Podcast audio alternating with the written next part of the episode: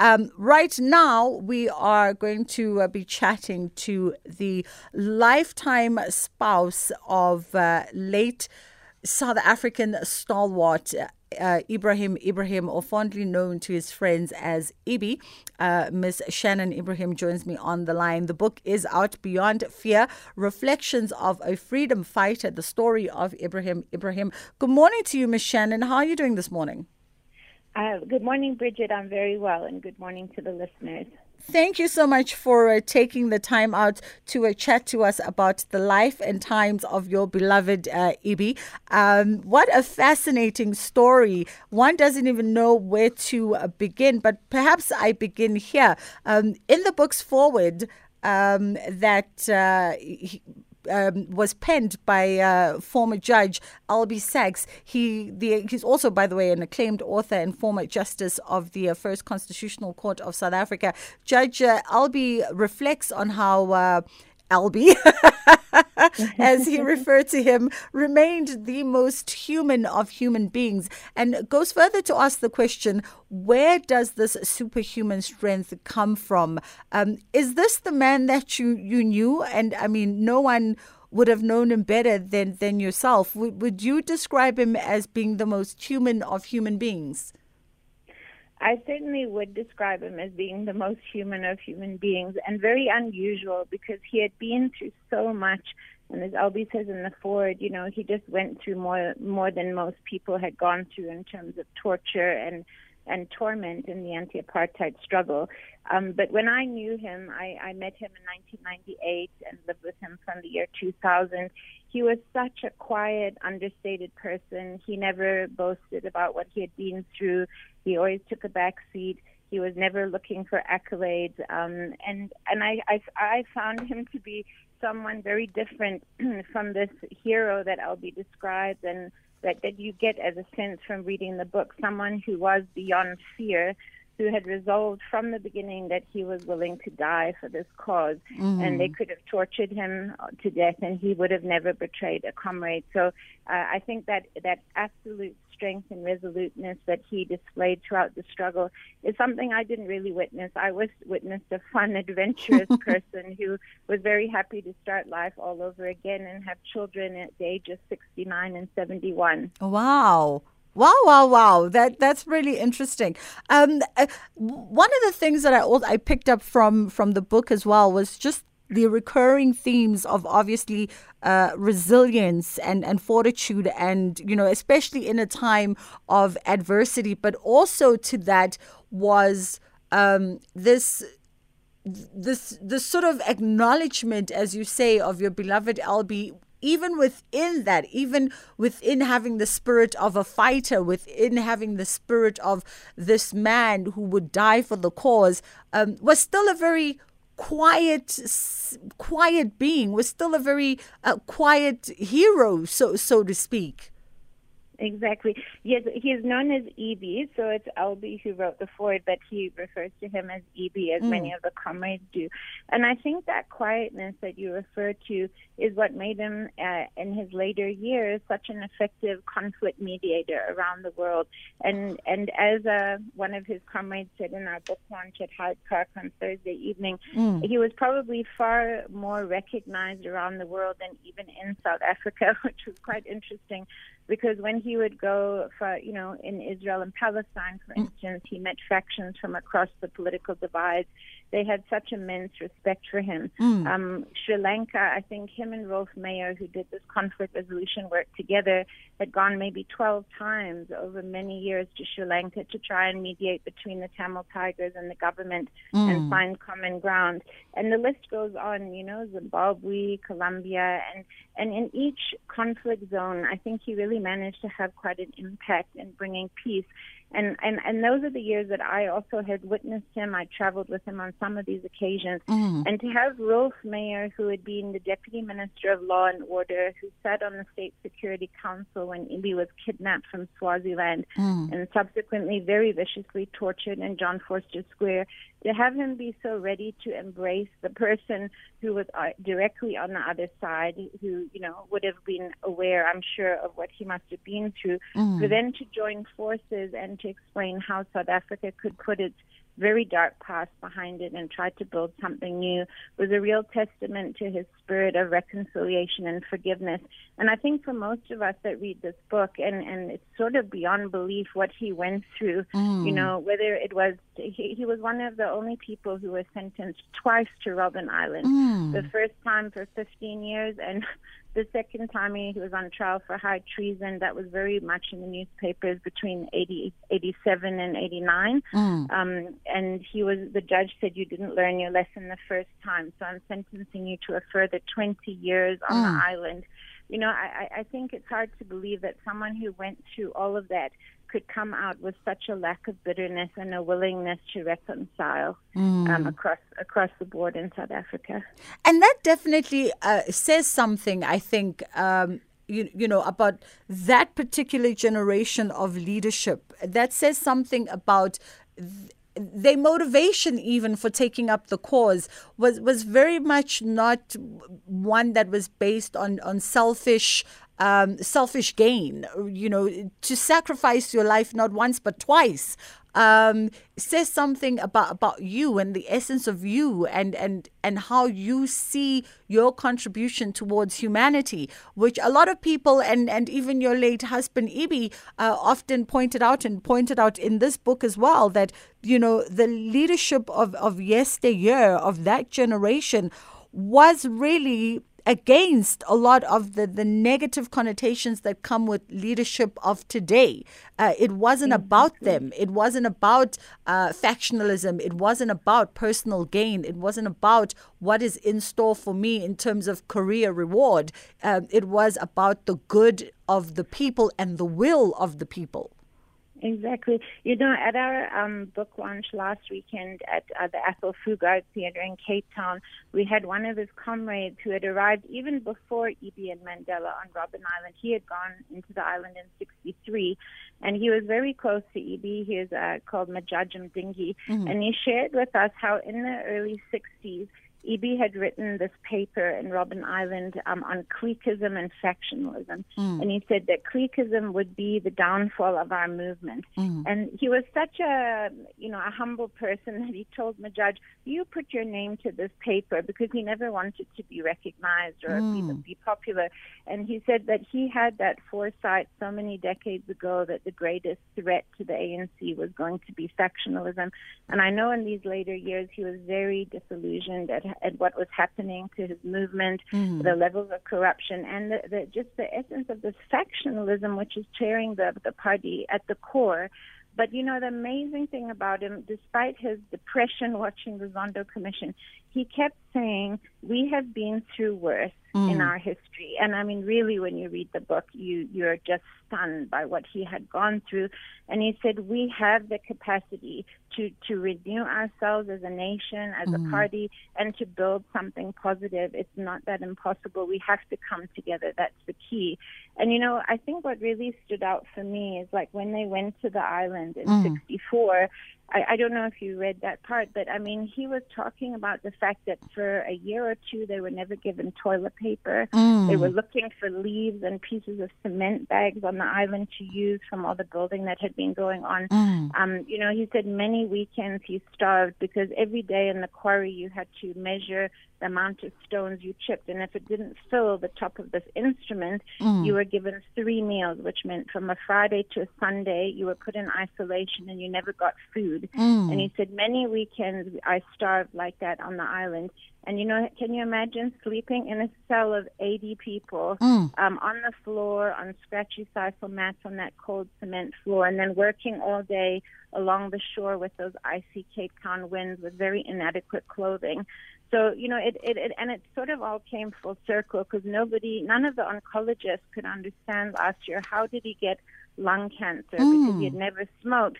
But then he was starting to remember that for 15 years he was in this cell of 60 people, like it went down to 60, and they were smoking all the time. There was always a fight about opening the windows, and mm. he must have got secondhand smoke. So there's so many aspects of it that you know caught up with him later in life, and it's it's really a story of tragedy, but mm. also of hope.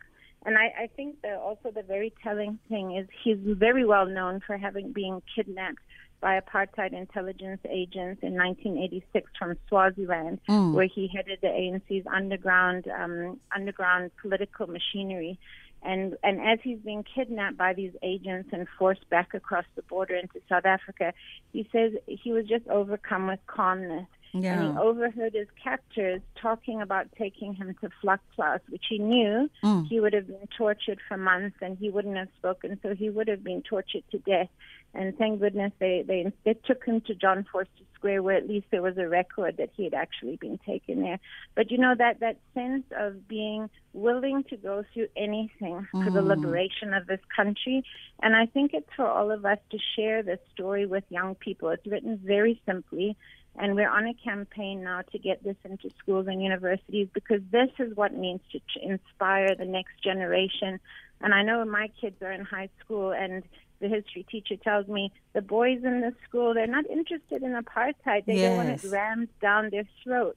You know, and if we could help them to understand what this actually meant for people of that generation Yeah. and how this struggle is still ahead of us because the World Bank says that South Africa is the most unequal society in the world. Absolutely. And that's the the book ends that way is that we fought on Robben Island. We were fighting for a more equal society, and we are very far away from that goal today. Absolutely. Uh, it is uh, the voice of uh, Ms. Shannon Ebrahim. We're talking uh, about the uh, memoir. It is an autobiographical autobiographical book chronicling chronicling the life of her beloved Ebrahim Ebrahim or as he is fondly referred to uh, by his friends and family as Ibi the book is titled Beyond Fear Reflections of a Freedom Fighter the story of Ebrahim Ebrahim. Um, and you bring up so much uh, Ms Shannon um, and I and I want to still sort of just explore this uh, a little bit further because this says so much about you know, uh, the man that Ibi was in his later years, the fact that somebody could go through repeated torture for immense periods of time, um, sentenced not once but twice. Uh, on Robben Island, the first time, as you mentioned, for 15 years, the second time for 20. Um, and, and there's a part in the book where he talks about being um, at John Vorster and uh, a I, I don't know what his ranking was, but a Nicholas Det, who said to him, "We are going to put you through something, and if you survive, I will be con- convinced that you are not human." I mean, just to hear those words by your torturer, you know, and to go through the indescribable, both physically and mentally, and then come out on the other side of that in your later years with such an effervescence for life and such an appreciation for life um, you know, and be so light as as you said at the beginning of our conversation. You've known him as this light, loving, carefree individual, not devoid, obviously, of deep introspection and thought, but just a lightness to him.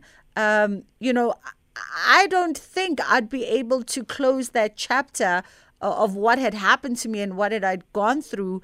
Um, I don't think I'd have the capacity to close it and and just look on the brighter side of things. Exactly, and you know what was so difficult, Bridget, is when there was this in uh, this reopened inquest into the death of Neil Aggett just before COVID.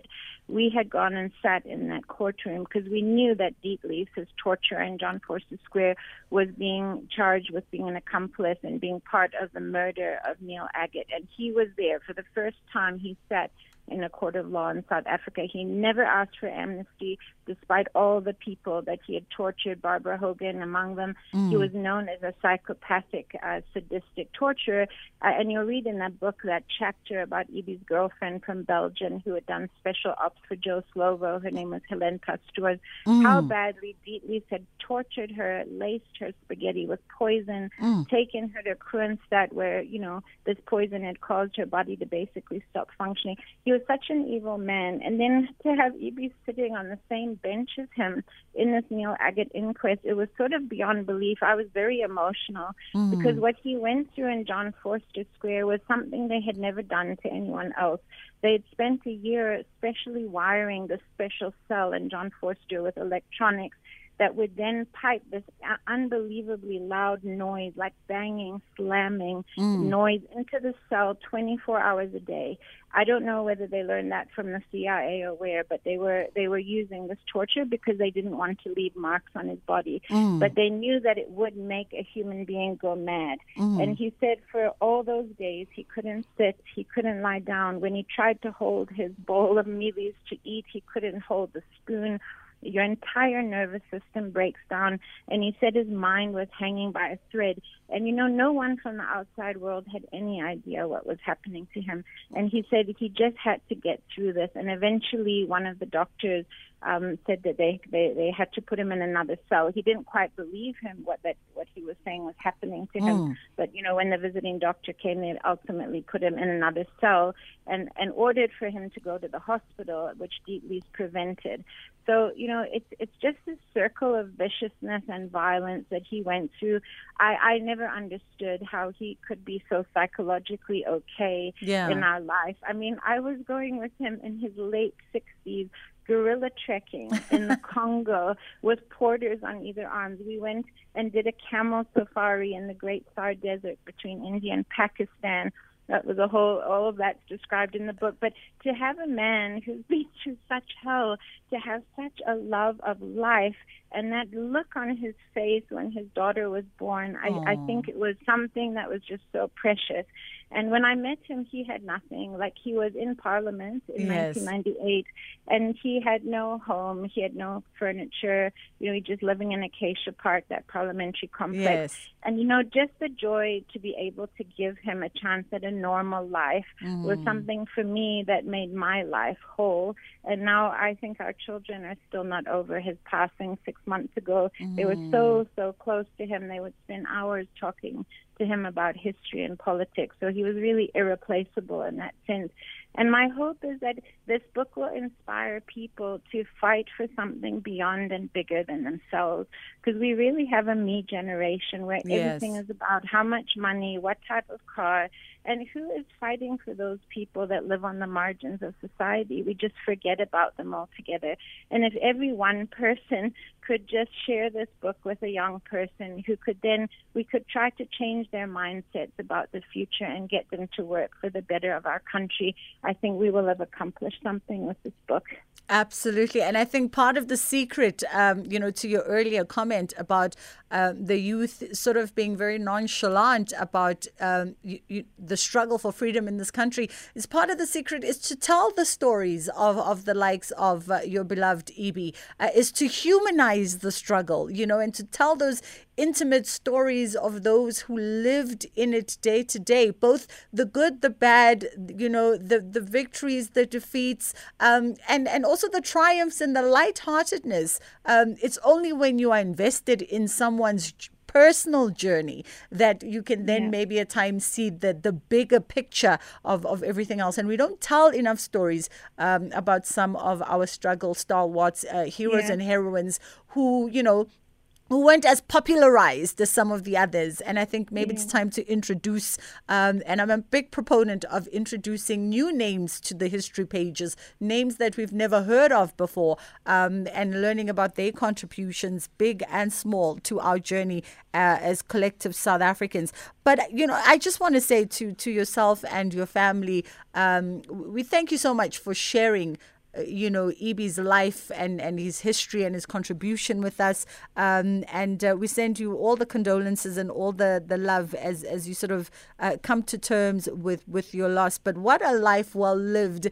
And, and at very least, we, we can say that uh, in the later years, he got to really, really just enjoy uh, and really just relax into into the second lease of life and take in the joys and the happiness and the making of the memories uh, with you and of course the children. Uh, so it's always yes, beautiful to true. know that th- there was laughter uh, at the end. Uh, Miss Shannon, thank you for taking the time. It's been an honor and a privilege, and of course uh, we will be encouraging South Africans to go out, add this book to your next book club. Read Beyond Fear: The Reflections of a Freedom fighter, the story of Ebrahim Ebrahim. Uh, we're fast approaching the news with just a little bit of time to play a big fat juicy, and then we'll come right back. Thanks, Bridget. Thank you.